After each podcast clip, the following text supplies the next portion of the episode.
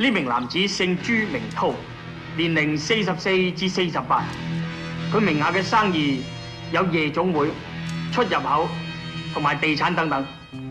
我哋查過佢所有生意，差唔多全部都係蝕本嘅。喂，上面嘅情形點樣？呢個叫喪明，係佢近身保鏢。其他嗰啲，佢話係佢個伙計嚟，其實全部都係佢嘅打手。小心啲啊！驗廠見啊！你喺上面等我。哦。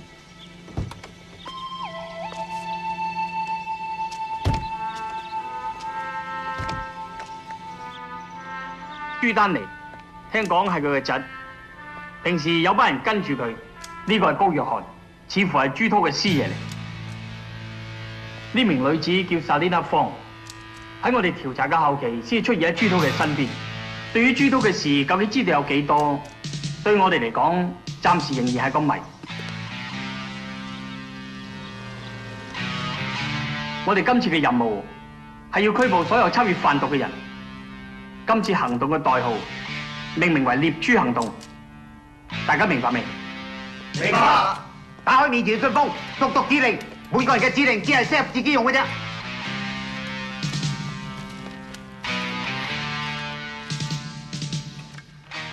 Hello, everyone, and welcome to the first episode of Heroic Purgatory, an Asian cinema podcast. Today, we'll be talking about Jackie Chan's 85, 1985 movie Police Story. Uh, I'm your host, John Adam, and with me, as always, is uh, my co host, Jason Marr. Uh, how are you doing, Jason? I'm doing fine. Um, just spent the day uh, watching films, uh, specifically uh, Police Story, in preparation for the episode. So I guess we everything about our podcast is still in an experimental stage, but I was thinking that before we actually start our discussion, we can maybe uh, indulge ourselves a little bit and talk about uh, not just our weeks, but you know what have been we what have we been watching and what have we been reading or anything that sort of has made us happy the last since the last time we talked. So would you like to start with that? Uh, well, in terms of what I've been reading, um, I've been struggling through Bonfire of the Vanities, a novel about New York in the 1980s uh, by Tom Wolfe. Uh, it's really dense and, um, I, so far it hasn't hooked my interest yet. He's busy setting up the characters, um, but I'm just not terribly interested in them. I've actually got another novel I'm desperate to get to, um, The Summer of Obumi, or Obume, which is like a Japanese supernatural mystery novel. So I'm going to try and plow through Bonfire of the Vanities just so I can get to something I find more enjoyable. In terms of what I've been watching, uh, this week it's been, uh, mostly Jackie Chan, sort of his early films and, uh, Police Story. And, um, I've also watched some anime, uh, Angel Cop.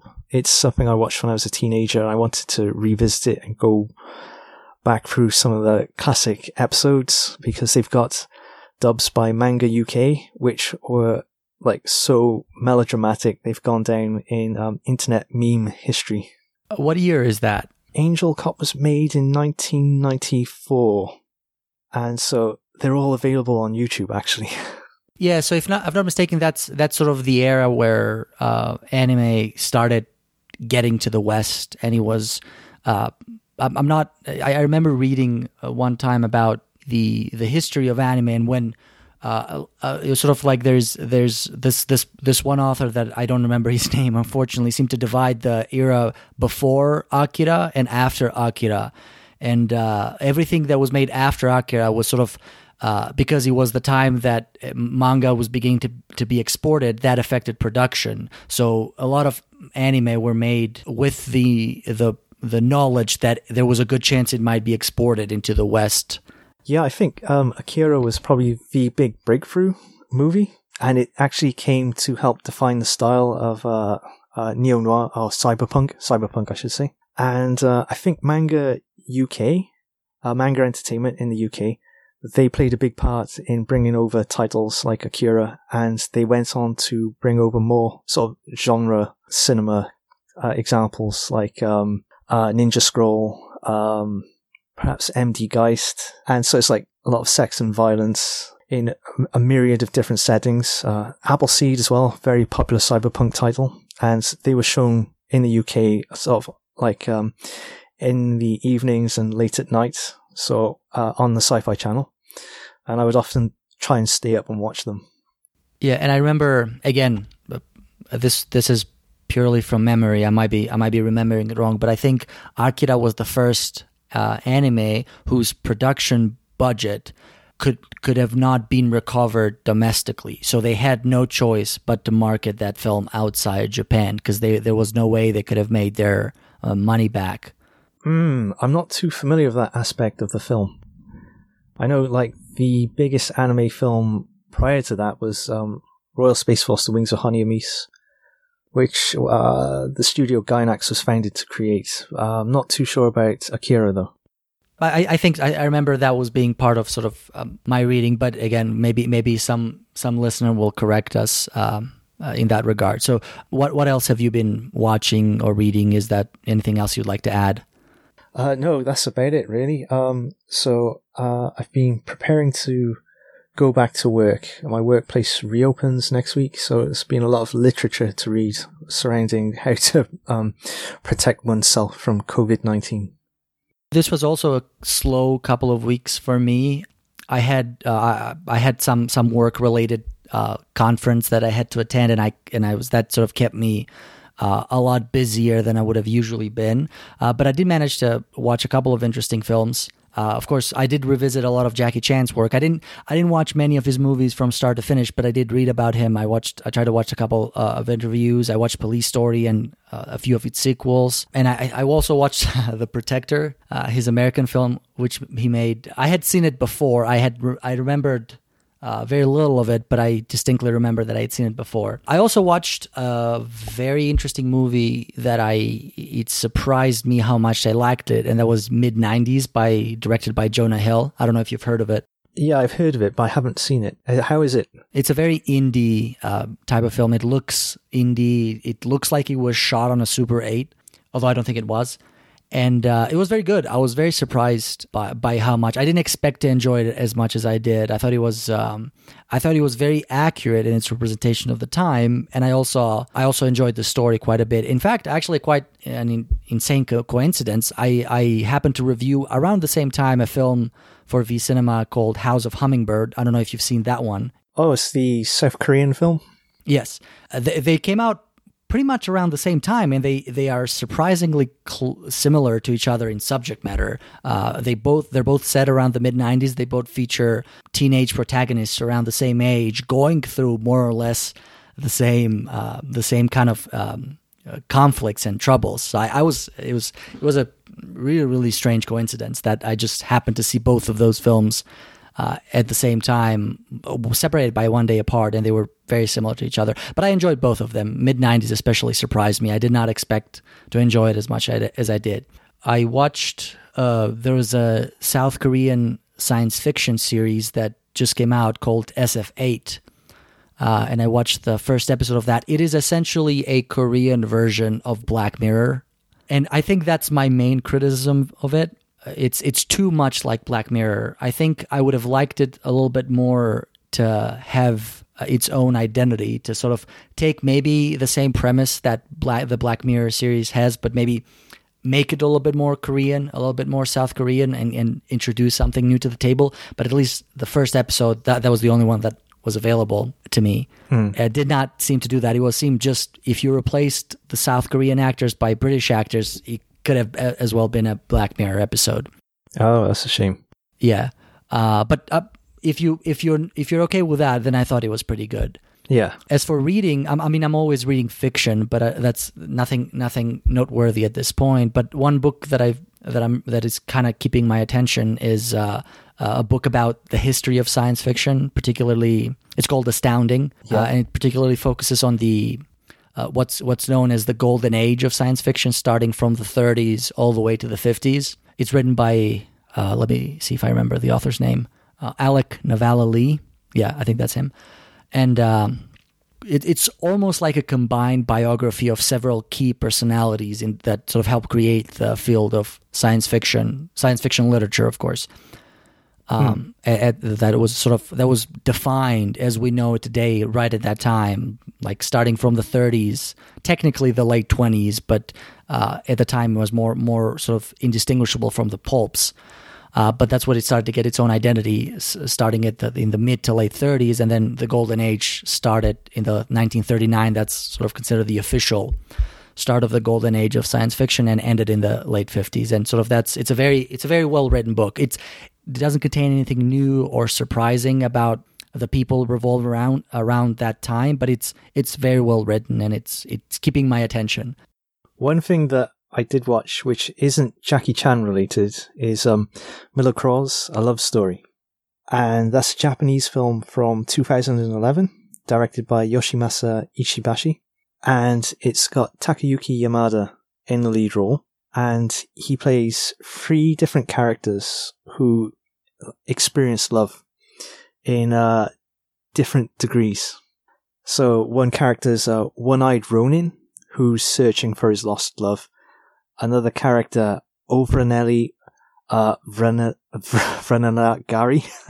Sorry for the pronunciation. It's a very strange name. It's a bit of a man-child who's like at the mercy of a mysterious woman's whims, and she's the Milocrorze of the title. And there's another character, uh, let's see, Kumagai Bresson, who's like this character from the 70s who's like um uh, a relationship expert who uh gives men advice on how to woo women and uh there's lots of um dance sequences he dresses up like John Travolta from Saturday Night Live and uh, it's a really delightful film because it's done in so many different styles relating to the characters and Takayuki Yamada gives a larger than life performance, bringing these very different characters to the screen.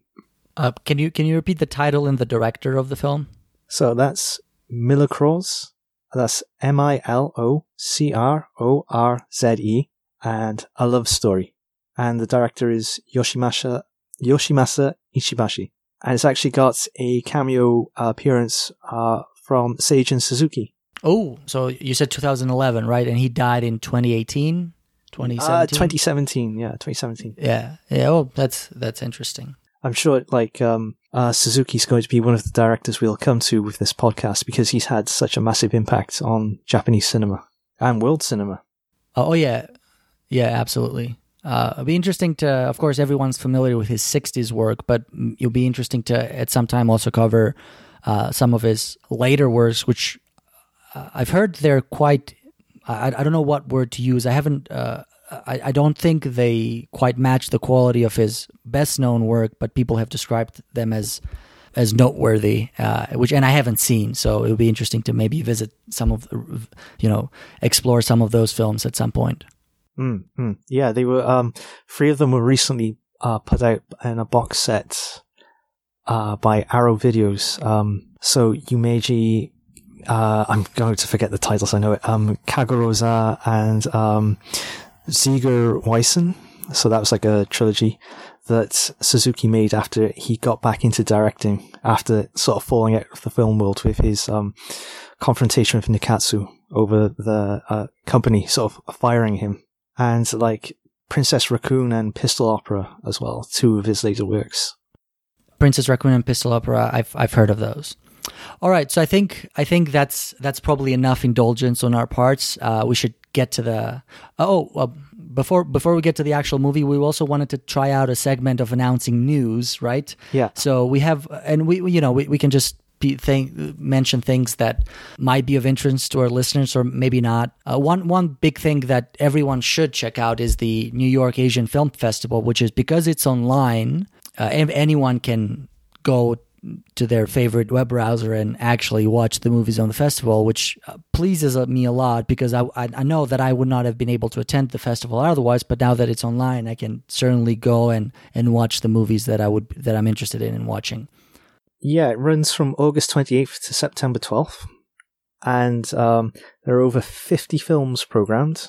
And uh, you can watch some of them with this app called um, Smart Cinema, which can be installed on smartphones and tablets. Uh, Will this be available in the UK? I haven't heard anything about that. I think this is only open to people in America. So one of the things with um, having an online festival is many of them are region locked, and because New York is in America, it's only going to be available to Americans. It might be worth double checking though, but that's what I understand.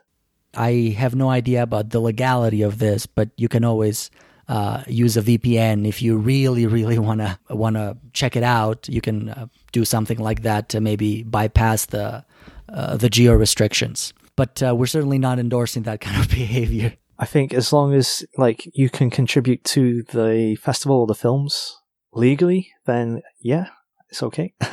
Yeah, because you'd have to pay anyway.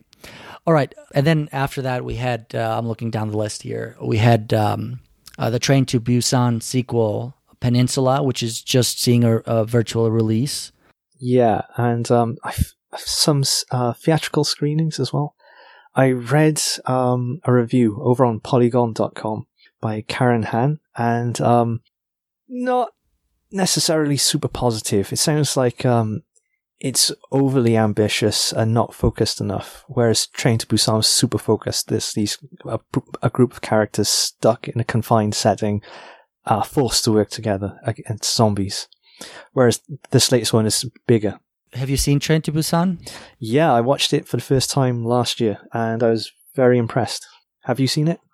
No, uh, everyone keeps telling me, and again, it's my uh, my self-admitted bias of horror movies, and I've just it's not it's not that I've intentionally avoided. It's just the opportunity never presented itself Yeah. uh, to watch it, and I just haven't gotten around to it. I, I'm I, I might just do it now so I can watch Peninsula because I'm I'm sure it's a good film. I, I everybody who whose opinion I trust has recommended it to me, so I have no no objection to watching it. I just haven't haven't had the chance.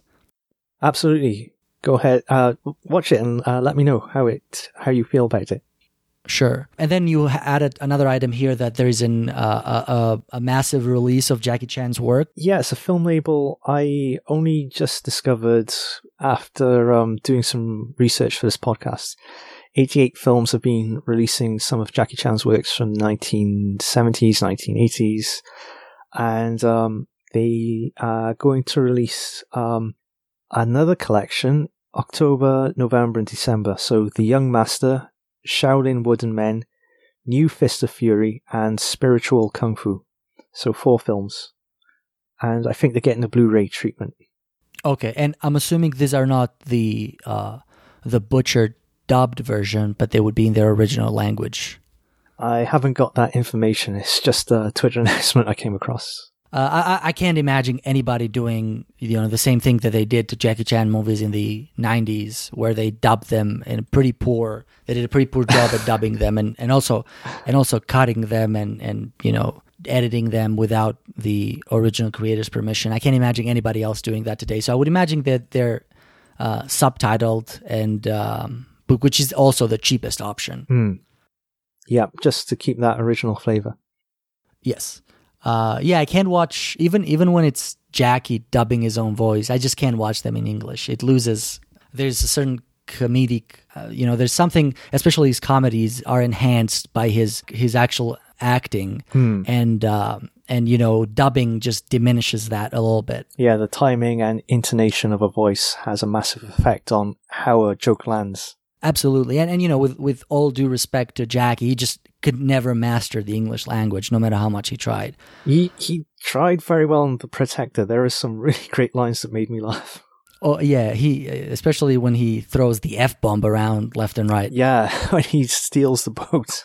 Yeah. All right. Uh, so I guess I guess that's a perfect segue into our film, uh, Police Story, uh, released in 19, 1985, uh, directed, written, choreographed, and starring Jackie Chan. Uh, would you like us to? Would you like to do us the honor of uh, summarizing the plot of the film? Uh, yeah, sure. So, uh, Jackie stars as an exemplary Hong Kong police officer, Chan Ka Kui, and he's part of a massive police sting operation to catch a drug lord named Chu Tao, played by Chor Yuen. So the raid goes off, but there are some hiccups, and this leads to some impressive stunts as Jackie manages to arrest the criminals. However, it's not over because he's assigned to protect Chu's secretary, Selena Fong, who's going to be a witness in the case.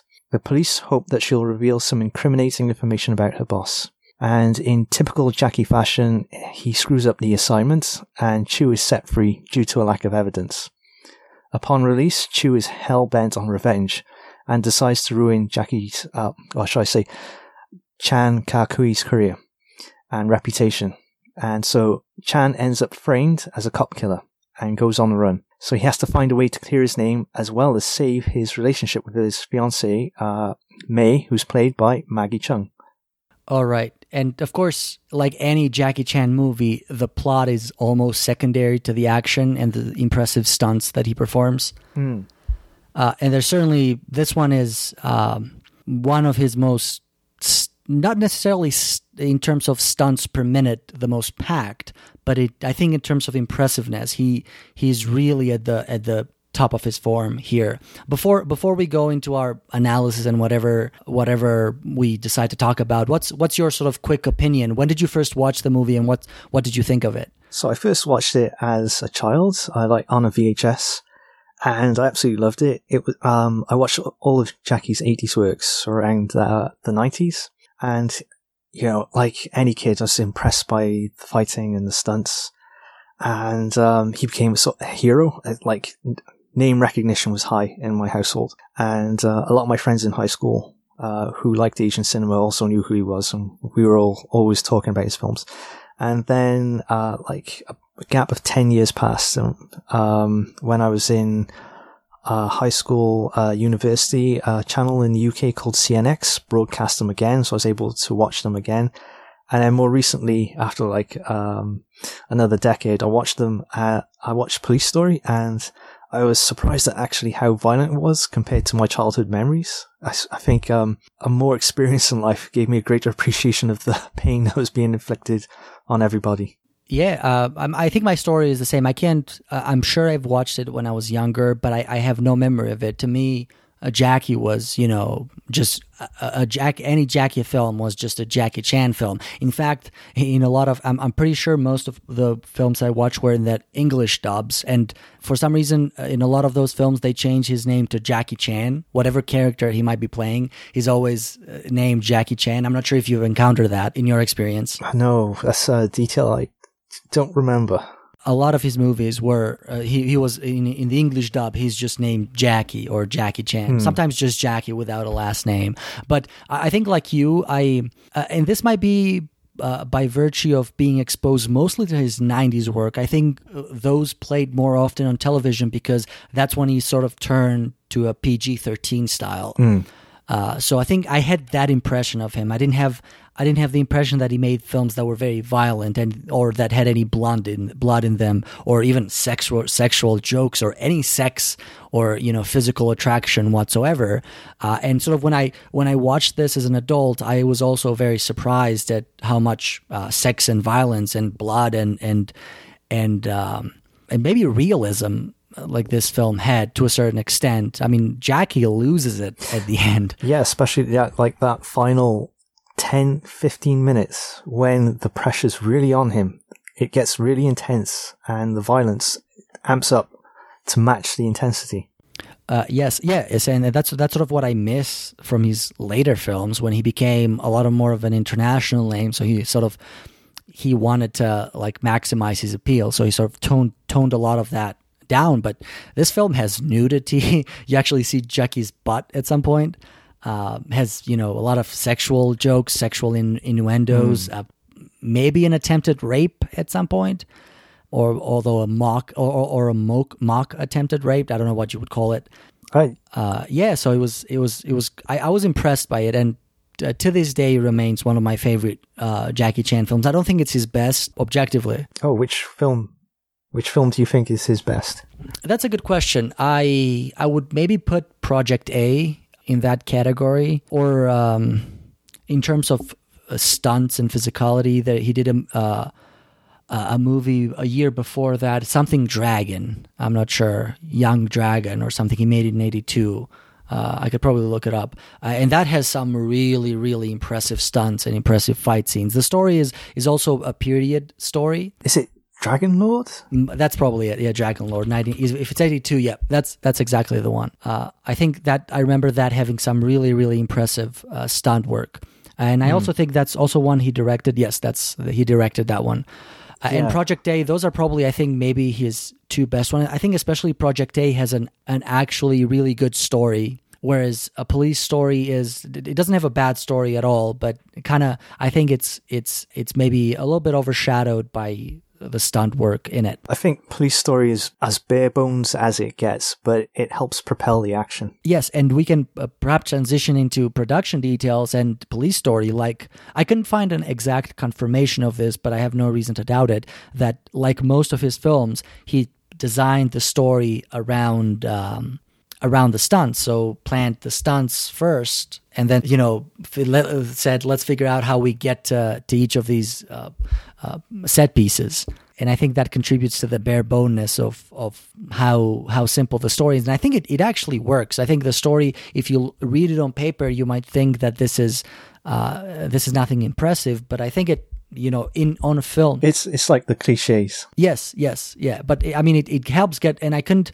Uh, I we, I watched. I also watched Police Story two, and I just could not. Uh, I had forgotten how slower Police Story two is uh, than Police Story one. Yeah, it's more of a police procedural, and you're introduced to a wider cast of characters. Yeah, and they also a, a, a, a story a lot more elaborate than Police Story one. Police Story one, how was. Uh, at some point, I paused it to go to the bathroom, and he was the movie was halfway done, and I just couldn't believe it. I said, "What? the The movie's half halfway through? It just went by so fast." And it's just, I think that's the main. That's why I think that's why it's it's one of my favorite Jackie movies because it it just it's it's front to back fun and really well crafted and just snappy and and gets to the point without much uh, fat around it. Yeah, it's ju- it's so efficient. Like you are introduced to the bad guys in the first minute. You know who everybody is, and then it goes straight into the action. And the camera work is really good at sort of um, conveying all the information you need to know. There'll be like a suitcase full of drugs. The camera will pan up to the drug dealer, and then it'll cut to uh, Chu, and it'll pan down to the money. It's like that's all you need to know. It's a drug deal, and let's cut to the cops. Exactly, and and of course, in, in typical Jackie fashion, so when when he does the action scenes, he doesn't do any any of that trickery. He just wide angle, moving moving to follow the action, but he doesn't he doesn't cut to sort of hide the action. He's just if if Jackie will jump from one place to the other, that will be one uninterrupted shot. There might be a close up, like briefly uh, cutting in, just to show to show the action in more detail. But it's not so much as to trick the audience thinking that there was sort of some cinematic trickery to enable the actors or the stuntmen to do that. It was it was done real, and that's sort of a very a very a very deliberate cinematic way of pointing to the ad audience in almost a, a meta a, metafictional level that what's happening on the screen is is real Uh, you know whenever someone crashes into a bus or uh, into a motorcycle or whatever that's really happening and we we film it in such a way as to leave no doubt that it is really happening American movie, you can see a, there's a lot of movement. When the, the camera angle movement, that means the actor, they don't know how to fight. So this why American movie, the sound effect, that's good. Then the audience, then finish the whole fighting scene. So when I'm fighting, it's more like uh, steady. It's not moving. Let the camera, let the audience see what I'm fighting. I never move my camera. Always steady, wide angle. Let him see I jumping down. I do the flat. I do the fall. I do the running. Yeah, like the way he cuts is to like emphasize the impact of something so you, you can feel the pain. But I, I ran across a really interesting quote from Jackie Chan in the South China Morning Post, um, where he's talking about Bruce Lee. And obviously he worked his, after uh, com- completing his time at the um, China Drama Academy where he learned Peking opera, he worked as a stuntman on uh, films across Asia, like um, in Taiwan and Korea including um, a touch of Zen. I was quite surprised to find out. And uh, he also appeared in, um, I think it was uh, Fist of Fury, where he was a stunt double for the um, main bad guy who gets um, kicked through a wall by Bruce Lee. And um, a quote Jackie Chan has uh, from his time working with Bruce Lee is, um, After watching Stuntmen Double for Lee, I decided from then on that I would do everything myself and let people know that it was me. You can always tell when it's a stunt double, so I make sure that audiences can always see my face. I think that's like really key to Jackie Chan's style, that he's in every, like as many shots as he can possibly be, and you know it's him taking the, the risks. And you can see it in the blooper reels as well, that he's performing the stunts. He's actually perform, um, helping people um, prepare for their stunts by doing stunts for them, by showing them how he wants them to perform. And that hands-on um, involvement means like we're all sucked into his um, world. I think he was in all Bruce Lee movies, but he only uh, recognizably appears in them in Fist of Fury and Enter the Dragon. I think. Yeah, he's um, one of the bad guys in the base in uh, Enter the Dragon. There's actually a screenshot of him uh, roaming around the internet. Yeah, I think that's that's the one stunt that you can see him most clearly. Uh, but I'd also mm, maybe I'm I'm mistaken about this, but I also think he was uh, one part of the stunt team in the Big Boss, but he doesn't. He either doesn't make it into the film, or he just he he is in a part where you can't really recognize him. Uh, but otherwise, yeah. So I think, and I think that points out to some of the differences between uh, the movie that prompted him to do Police Story. Uh, which was his second attempt to make it into Hollywood cinema with The Protector, which came out the same year, although I would Yeah. assume it was shot uh, kind of prior, probably shot around 84.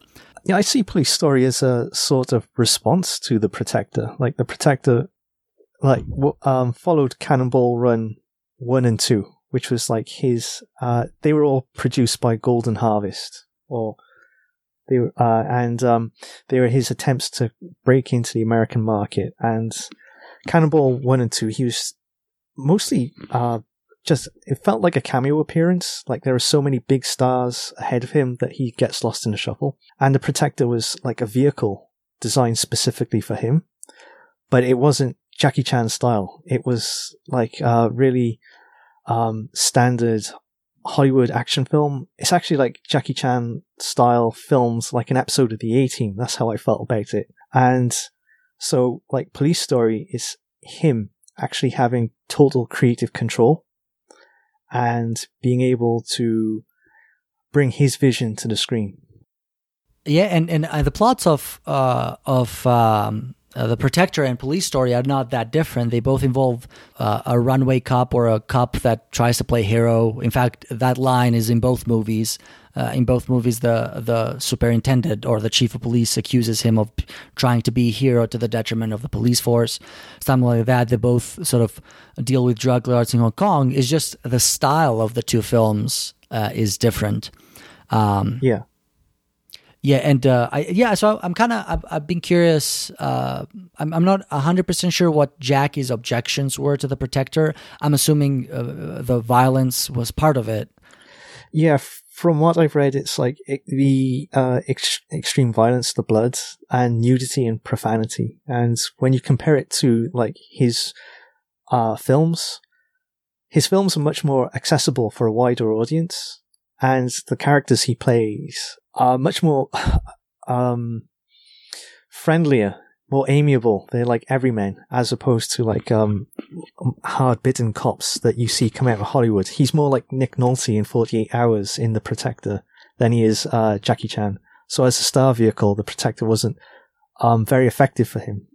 Yeah, and and uh, like seeing him curse in English, it was it's quite shocking. Especially, I mean, probably not at the time to an English speaking audience because they didn't knew they probably didn't know who he was. But today, watching it, it sounds it just sounds so off. And I honestly have no objections with Jackie Chan being in a uh, violent and uh, part and cursing and all that, but it's just it's extremely unusual. And I don't know, I don't, uh, I'm, I'm sure that was part of it. However, he later in life has done like uh, in 2009 he did a he did a role called the Shinjuku Incident. Ah, yeah, yeah. Have you seen it? That's that's a pretty dark film, and he's spoken very highly of it in interviews since. In fact, if anything, he said I, I, I can recall a couple of interviews where he says, "I wish people gave me more roles like that," because that that's that's been Jackie's curse since the beginning. He's always wanted to to cut it as a dramatic actor, and he's just it, it just never worked for him because he was always typecast uh, as a comedy actor, as an actually action, mostly action actor. The comedy, even I think the comedy was secondary, but as an uh, as an action film actor, and just whenever he tried to do drama, he was with a couple of exception, he was never he was he was either discouraged by the studio producers or he just didn't do very well in the box office. and that's why um, Police Story is like Jackie Chan, where every all the elements that he wants to bring to the screen, sort of the comedy and the action and the stunt choreography and like his tribute to like Hollywood films, uh, 1920s, Abbott Costello, Buster Keaton. That's where it all came together, and that was like the moment he had creative control and like enough experience fr- uh, and ideas from the American market to create a, uh, a package which really sold him. Yeah, and I think a couple of things actually. So in terms of, uh, you can also see even if you take the Protector at face value and try to judge it as a serious action film, uh, it has some really impressive stunts in it and impressive action scenes. But the way the director shot it, you can so obviously see the difference that it's really not a Jackie Chan film because it uses uh, it doesn't use a lot. I think it, it it's pretty reserved in Hollywood trickery, but it still it still resorts to those close ups and cuts and uh, uh, using telephoto lens instead of wide angle lenses to sort of to make it more more like the rest of Hollywood at a time. Whereas Police Story has none of that. It's just It's more dynamic. Yeah, like you said, it's uh, it's action like Jackie intends it, where everyone can see his face. I actually did um, count the number of cuts in one of the um, fight scenes that Jackie has when he's escorting Selena back to his apartment and they get ambushed So this is in Police Story. in Police Story, yeah. And it's like 45 cuts in three minutes. And there, are, there's use of free vehicles. And that, like, there's so much energy and um, attention going on on the screen. In contrast, um, the Protector is very, very staged. It's like a single shots, uh, wide angle, and uh, it's more like traditional martial arts films. Oh, exactly. Yeah, a lot of that, especially including you know the the very stereotypical one-on-one boss fight at the end. But uh, yeah, like you said, there's a fantastic, there's some fantastic stunts. Like when the the crane lifts uh, Jackie uh, or Detective Wong and um, uh, a villain up high into the sky. This is like a sort of breathtaking moment because he- he's just so high. Yeah, and in fact, that's I mean, Jackie has never, and of course there are exceptions, but Jackie has never been uh, for me the kind of actor where I want to see him fight one on one traditionally. I want to see him the more elaborate stunts or the more creative fights where he just kind of essentially tries to fight his way out of a sticky situation instead of taking people one on one in in in a brute force uh, contest. Yeah, in many of his films, he's usually um, fighting off a gang of people, and that's sort of what that helps make him endearing um, because we're rooting for the underdog. He's literally uh, over- overwhelmed by people, and he has to use his wits and his initiative and the objects around him, and that creates exciting action scenes. Yeah, and exactly. And a lot of times he's he's not necessarily trying to show that he's the strongest in the room. He's just trying to escape the situation or try or try to survive the situation in a sense. Uh, and I think that yeah, that's that's as you said, it it, it makes him endearing and and uh, gives him the underdog image. Well, it's kind of like for most of his for his early career, he was positioned as the next Bruce Lee. He was actually in a film called New Fist of Fury. which is terrible. Mm. And um, when he started getting creative control, uh, when he started choreographing his own fights, and I think that's with um, two films with Yuen Woo-ping, um, Drunken Master and Snake and Eagle Shadow, that became massively popular then.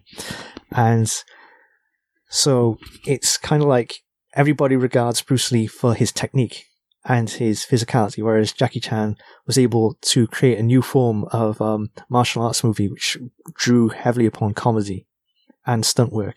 Yeah, and, and exactly. And speaking speaking of comedy, there's you know the both, uh, and this is something that I've seen in a lot of Hong Kong films, uh, sort of the breaking of genre, the mixing of genre rather. If you pay attention to Police Story, the first 20 minutes of it, there's not a single hint of comedy. In fact, that first scene where they're preparing the the stakeout for the drug lord to come out of that s- slum area in Hong Kong, it's very grueling. It's very it's very thrillery. There's nothing comedic about. It. There's one act, one actor that uh, literally pees his pants out, out of fear. Uh, and and shell shock. That's and you know, in, there's no way an American or Western comedy would start like that. Of course, there might be exceptions that I'm not thinking about. There always are, but as a as a matter of practice, it's just you don't see that in a typical comedy. But in Hong Kong, you see that a lot, and it's evident in Police Story. You see, you know, that just starts like that, then it turns into slapstick comedy 20 minutes later, and then it goes back to serious, and then back to comedy, and then ends on a very very serious note. Yeah, yeah, I like how the film actually mirrors itself because you've got um fight scene where he's fighting from the top of the hill down to the bottom at the start, and it's deadly serious. And then at the end, he's fighting from the top of the mall down to the bottom of the mall. And again, it's deadly serious. And you're invested in the emotions. And the reason you're invested in the emotions at the very end is because of all the comedic parts in the middle. You really love the guy. I just mentioned earlier how Jackie had tried to to make it into drama and just was never able to cut it. That's why his reputation, he's you haven't seen him in a lot of stuff lately. And I think that was maybe his biggest mistake. I think uh, and this is my my very humble opinion that if he if he had tried to instead of focus on drama as an alternative to his action work if he focused on just comedy non-action not action comedy but if he tried to to to develop his comedic chops as a as just a comedic actor which i, I think he he is able to do very very well i think he could have had his career extend past his action phase and become a successful comedic actor. Maybe kind of sort of like uh, i'm not sure if you're familiar with leslie nielsen Mm-mm, yeah, Naked Gun series. Exactly, yeah. Naked Gun, Police Squad, um, Airplane, uh, and everything else. I mean, I think, I think, I mean, that's what he did. He found out that he was able to do comedy late and had an act, a second act in his career. And I think Jackie Chan could have done the same if he if he focused on that instead of trying to to make it into drama, which is you know never do even though i think some some of his dramatic roles like heart of dragon are okay. I think I, uh, he's gotten praise for his role in heart dragon. I think he mostly just screams in that movie uh, hmm. whenever he the the role requires for it but it's i think it's a it's a decent movie otherwise. To be honest i haven't seen many of his later works. I think i stopped watching around the time of rush hour. That was i think the last rush hour was 27 2007 yeah so shinjuku incident uh, came out 2009, and I think that's that, that's that's one of his roles that I one of the dramatic roles that I think he was very good in. And after that, he seems to has done a, a series of propaganda films for China, uh, mm. somewhat surprising. And then um, oh, what else? Oh, he did uh, the Chinese Zodiac in 2012. Not uh, essentially a typical Jackie Chan action comedy, except it's it's Chinese, not Hong Kong. Uh, otherwise, it's it's typical, and of course, it's it's it's really not as impressive as his earlier work. Although the stunts are impressive in that one. Uh, he did he did a new police story, not yet another sequel, and I think this is uh, again Chinese, and uh, it's it's a serious movie, not a comedy. Mm. And I think that's the last of him I've seen. He's done several movies since then, but I haven't uh, I haven't seen any of them, and I don't think any of them have gotten any particular um, notoriety. I remember seeing a trailer for Bleeding Steel, and it looked heavy on CG, and um, Jackie was showing his age. Uh, is that a recent film? Yeah, 2017, I think. Okay. Uh, yeah, I, and I know he's done a couple of animated films, maybe uh, recently, uh, but I, I, I can't say that I've seen any of them. Oh, he's uh, got Rush Hour Four coming up, apparently. That's been that's been rumored for a while. It might be one of those things that it's always in the making, but there's uh, not actually any actual filming that started. Uh, but yeah, I think always so. Jackie Chan careers is you know, of course he, he he's nothing. He's got nothing to complain because he's one of the most popular recognizable actors in the world, but uh, there's a tragic element to it because it follows more or less the trend of Hong Kong cinema. He he rose up to fame just as Hong Kong cinema rose up to international fame. He was at his peak when Hong Kong cinema was at its peak, and then he started declining just as Hong Kong cinema started declining. So I find that I find that very prescient. Uh, and also, you know, it's uh, it's it's also the story of age. You know, his entire his his entire work was based on you know physical fitness and the ability to do really impressive stuff and it's just you know as he get older he just could not do the same things anymore and it's just there's that that you know element that human uh, inevitability that his career followed that it was uh, it's it was inevitable be it sad to watch it happen yeah absolutely. Um, because we've still got that image of him from our childhoods where he's just um, irrepressible, full of energy. And um, now, in his sort of, I don't want to say twilight years, but in his autumn, he's having to pick out more dramatic roles, which he's not necessarily um, given scripts that serve him well. They just play on his persona. And um, yeah, there's some really strange stuff going on with his involvement with the Communist Party in China, which has disappointed many fans. Yeah, I mean, I, I mean, I kind of, I kind of give him a little bit slack of it because if they keep throwing money at him, uh, you know, I'm, I don't think many people would refuse, and especially since they could probably ruin his career if he didn't cooperate. Yeah, there's like um, with um, mainland China, there's sort of like uh the power that it has has a, a chilling effect on um, actors. They have to toe the line. Uh, absolutely, that's that's sort of whenever whenever some Chinese figure gets criticism for supporting the actions of the Communist Party, I'm always a little bit more. Um, what's the word I'm looking for? More understanding because sympathetic. sympathetic exactly because they it's just that that's not necessarily what they believe although uh, uh, but it's just something that they have no choice but to do although for in the case of Jackie Chan it might be actually what he believes because he's from what I've read he's made statement beyond what he has to do uh, and he Yeah. might be and it could just be economical maybe he's just gotten comfortable with the China with the Chinese money from his recent movies and is just you know why why diss them when he's making so much money out of them That's the thing. We're on the outside. It, unless we ask him and find out his reasons, uh, we all we can do is speculate. Yeah, but I'm still holding out hopes that someone will just cast Jackie in a comedic role, just as a as a as a as a funny grandpa, like Jackie could do the funny grandpa role. I don't. Wasn't the spy next door or something like that? But that was still an action movie, wasn't it? Hmm. Yeah, no, I'm I'm hoping for some some other kind of comedy, like uh, I don't know, I don't know, I, I don't know what it would look like, but I just want him to try it, to to do it, to try to be in a comedic film outside of his, A straight comedy. is maybe maybe something like that. I don't know. Yeah. I think it's like um, a sign of how big Jackie Chan was in Hong Kong that he was able to bring in Maggie Cheung and Brigitte Lin, who were like two big actors. Well, Brigitte Lin was a big actress in Taiwan, and um, Maggie Cheung had just won uh, Miss Hong Kong pageant. She she just started acting. This was her second or third acting role, I think. Yeah, with winning a Miss Hong Kong pageant, she was um, uh, able to get television work. That was one of the um, rewards for winning the pageant.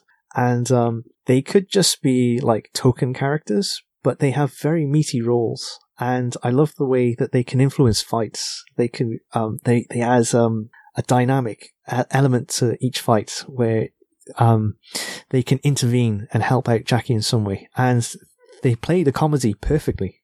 they obviously i don't think they did all of their own stunts but they did a significant percentage of their own stunts like uh, i don't think brigitte lin did her did the stunt of falling off the the building into the swimming pool i of I'm sure that's a guy doing that jump. yeah i don't think i don't think that's her but you know uh, the fighting in her room with a fake intruder uh, that was her uh, maggie cheung uh, being dragged off the motorcycle i think that's her as well although you can't clearly see her face Well, you can. Uh, Maggie Cheung sustained some serious injuries in Police Story 2. There's a corridor scene where she's being pursued by um, one of the Mad Bomber crew, and he um, there are these metal racks that he pushes down, and they fall like dominoes towards her, and she's running away from them, and one of them hit hit her on the head. yeah uh, yeah i remember that yeah and you can clearly see that it's her doing that Yeah, but jumping the timeline a little bit in Police Story three with um, uh, what's Michelle Yeoh. Michelle Yeoh, yeah, and she did I think all of her stunts, and uh, I think at the time this is anecdotal, but she was trying to to really prove herself as an action star, so she insisted on doing some of the most dangerous stuff stunts herself, like in one scene where she jumps into a moving car, and she in one of the outtakes you can see her falling uh, falling from the car into the street and almost being being hit by another passing car. So so yeah, so that's that's they're really impressive. I also get the sense that Jackie, yeah, obviously with his training at the China Drama School, like he's in physical condition where he can he can take these knocks, and he has the techniques to pull off um, fight sequences and stunts. But um, he's also, I get the impression that he demands a lot from um, others only because he demands a lot from himself, and he wants perfection on the screen. And So he'll do hundreds of takes to get the right thing. And um, he won't ask anybody to do a stunt he's not prepared to do himself. I can imagine him inspiring uh, people to actually just by example because you know here's the here's the star an international star actually putting his his health uh, and safety on the line. We can't just chicken out. We have to try and do the same thing. So uh, I can imagine that being very inspiring on the set for uh, his co-stars and uh, stunt team. Yeah, it's like lead by example. exactly. And yeah, I just uh, I want I want to just highlight the comedy again, uh, especially the Brigitte Lin uh, in her home when she's being attacked. Every element of that scene is perfection, such as um, the wannabe, uh, well, the pretend killer. Um, every time he's um, fidgeting with his mask and having to blow out feathers because he's been hit with a pillow. Like the facial expressions he's got is perfect, and um, the moments where Bridget actually intervenes in the fight and um, hits him over the head with increasingly big objects. That's just comedy perfection to me. Yeah, yeah, uh, and and you know that, that the beginning of that is also brilliant. Well, for the uh, for the part where the audience is not in on it and they think it's actually intruders, and for a moment you think, oh, this is this is so bad. Uh, there, there's no way the actor and the or the stuntman could have been so bad at this scene until you actually find out that it is you know it is a fake and of the guy was not trying to kill her and it's it sort of plays on that trope of of you know old horror movies where you know the uh, the the killer would unrealistically wait uh, before he could stab them and there's no way a real person will do that but just because the movie demands it they do it but here is actually there's a story reason for them uh, for him being so bad with his knife Yeah, it's like Slumber Party Massacre, only funny. yeah, exactly, exactly. And that sort of, I thought that, that that's, and, you know, if you, if, well, it, it legitimately makes you angry questioning it, how bad could this be? But until you find out that, oh, okay, I, I get it now. That's, that's an excellent reveal. But we can we can continue talking about this, but I would like to go over the awards the and the accolades that this movie collected Okay. uh, for a time. So he was uh, he, he won. He was sort of a, the front and center at the 1985 or 1986 uh, Hong Kong Film Awards, uh, and it won Best Picture and Best Action Choreography. Uh, But he, it was nominated for Best Actor for Jackie Chan, Best Director for Jackie Chan, Best Best Actress for Brigitte Lin, and Best Cinematography and Best Editing. It was it didn't win any of those. Uh, Best Director went to uh, Mabel Cheung for The Illegal Immigrant, which I, I've seen, and it's it's an okay movie. I don't I don't think it's a, he did he did a similar story of a couple of years later called uh, An Autumn's Tale, and I think she won for that as well. And I think that's better than The Illegal Immigrant. Uh, but nah, anyway, uh, Best Actor went to Kent Cheng for a film called Why Me, which I have not uh, I have not seen. And uh, Jackie was also nominated for Heart of Dragon, uh, which he did the same year. So, here, well, this is an example of how award ceremonies can be wrong because I haven't heard of any of these films. Yeah, I mean, like I said, I wasn't a big fan of uh, the illegal immigrant, but I do, do think Mabel Mabel Cheung is an excellent director. Yeah, it's, it sounds like it might be worth investigating. I was a little bit surprised that the film was not nominated for a best song because I think the final song that plays as the during the outtakes, I, it's a, it's a really good, it's a very catchy song. Hmm, yeah, I can hear it playing in my head right now.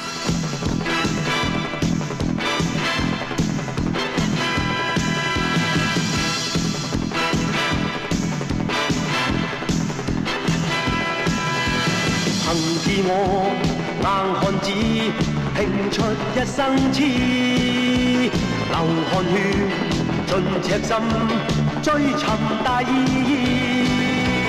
生命作赌注，留下了英雄故事。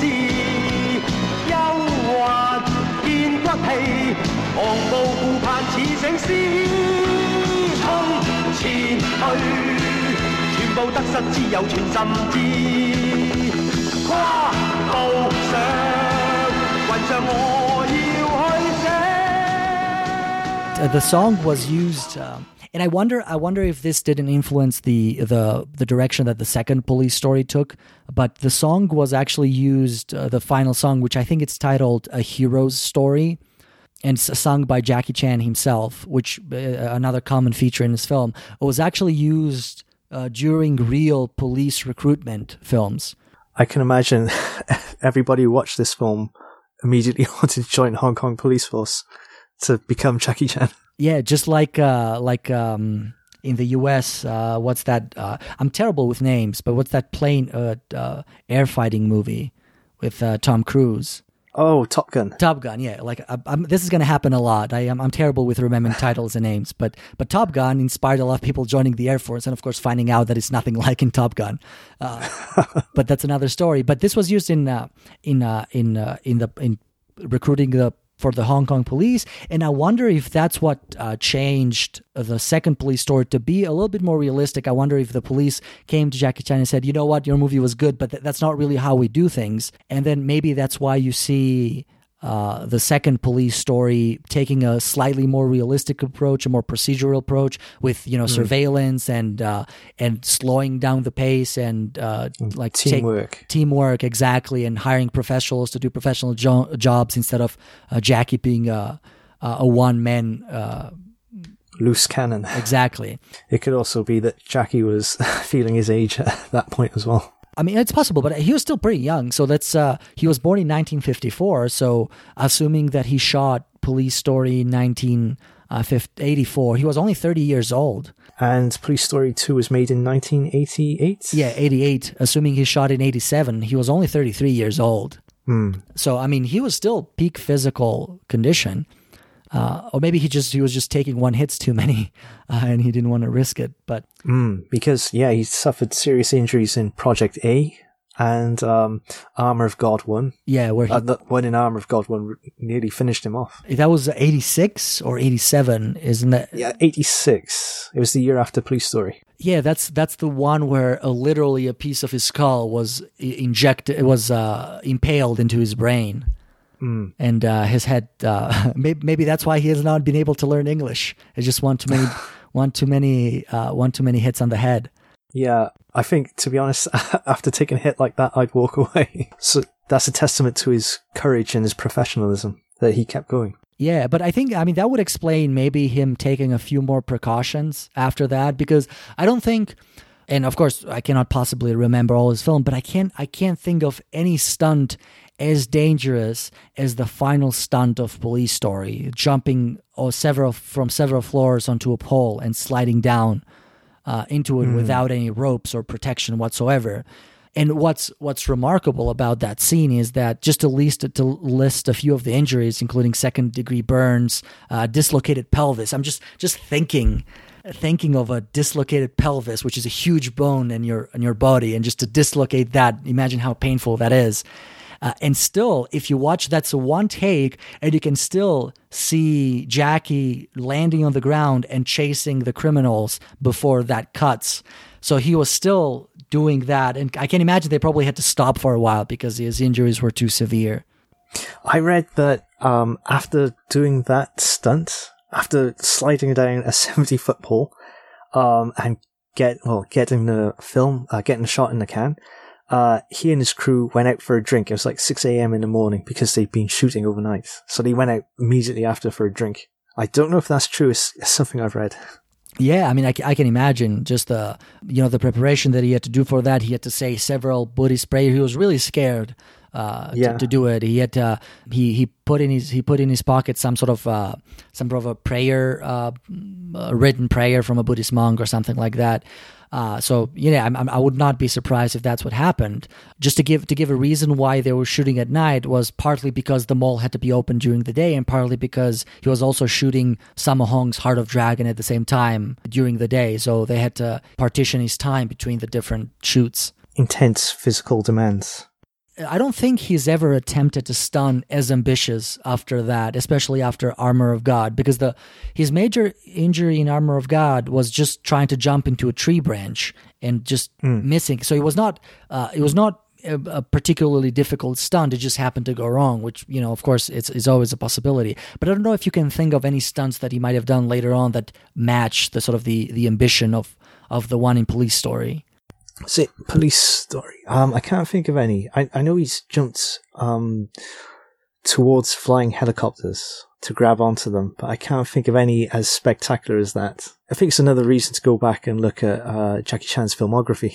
Uh, and also to look at you know Hong Kong film at the time because while uh, Chan's and his stunt teams uh, efforts are really impressive. I mean, he was not the only one who was doing uh, who was doing these things. A lot that was that was Hong Kong cinema at the time was centered a lot around these stunts. So there's a lot of uh, impressive stunt work.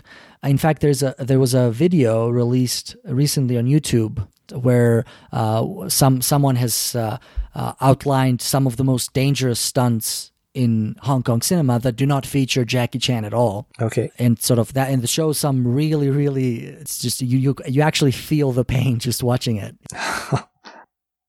Looking at uh, clips on YouTube earlier, I found uh, an opening sequence that's usually cut from most releases of Police Story, where there's a lot of comedy uh, in the special squad that Jackie Chan's a part of. And just thinking back to something you said earlier, how the opening for Police Story is just so serious. Um, I think it was a good decision to cut this opening sequence out. It was um, recently put on, uh, well, uh, Japanese Blu-ray, and uh, there's a, a three-minute clip of it on YouTube if you can find it. Yeah, I, I'm seeing the link, uh, but I have not I have not seen it, so I will I will definitely be sure to check it out, and I'm probably going to link it on the description of the podcast as well. Uh, so, so I guess we, we should spend some time talking about you know how the franchise involved and what's uh, what's our opinion of, of the rest of the police story uh, movies. We've sort of hinted towards them, but uh, we can maybe um, officially say whether we think they're good or not. What what do you think about them? So I've only seen Police Story one and two. You haven't seen three with Michelle Yeoh. I've seen three, uh, but I have not seen the rest. What did you think of them? Uh, a case of. I think Police Story, the first one was such a high standard, it feels like a case of diminishing returns. I, I, I'm inclined to agree. I think I think two falls in quality. I think three is I think a three is more similar to one in that it's a more action packed and more of a snappy story. And I think uh, uh, Michelle Yeoh's uh, inclusion is certainly a, a welcome addition. Uh, four, I remember it vaguely not liking at all. And then the, the the the then he did a couple of dramatic ones, which I think he both called New Police Story, one Hong Kong and one uh, Chinese, and I, I, can't say that I've liked either of them. Especially the the first one in 2004. It feels like so. It, the the it, he's I mean he's old at this point, and he, there's there's a lot of stunt work and a lot of action in it, but it's just it does not have. It feels a lot more like it was an American film, uh, like it was like The Protector all over again. Although it has a little bit more of Jackie's key uh, uh, features in it, still it just does not. It, it, it was a disappointment for me. All right, so um, I guess I guess we can probably close it here, unless there's anything else that you'd like to add uh, to to the, to our discussion. No, uh, I thought uh, we covered uh, many things. It was quite interesting.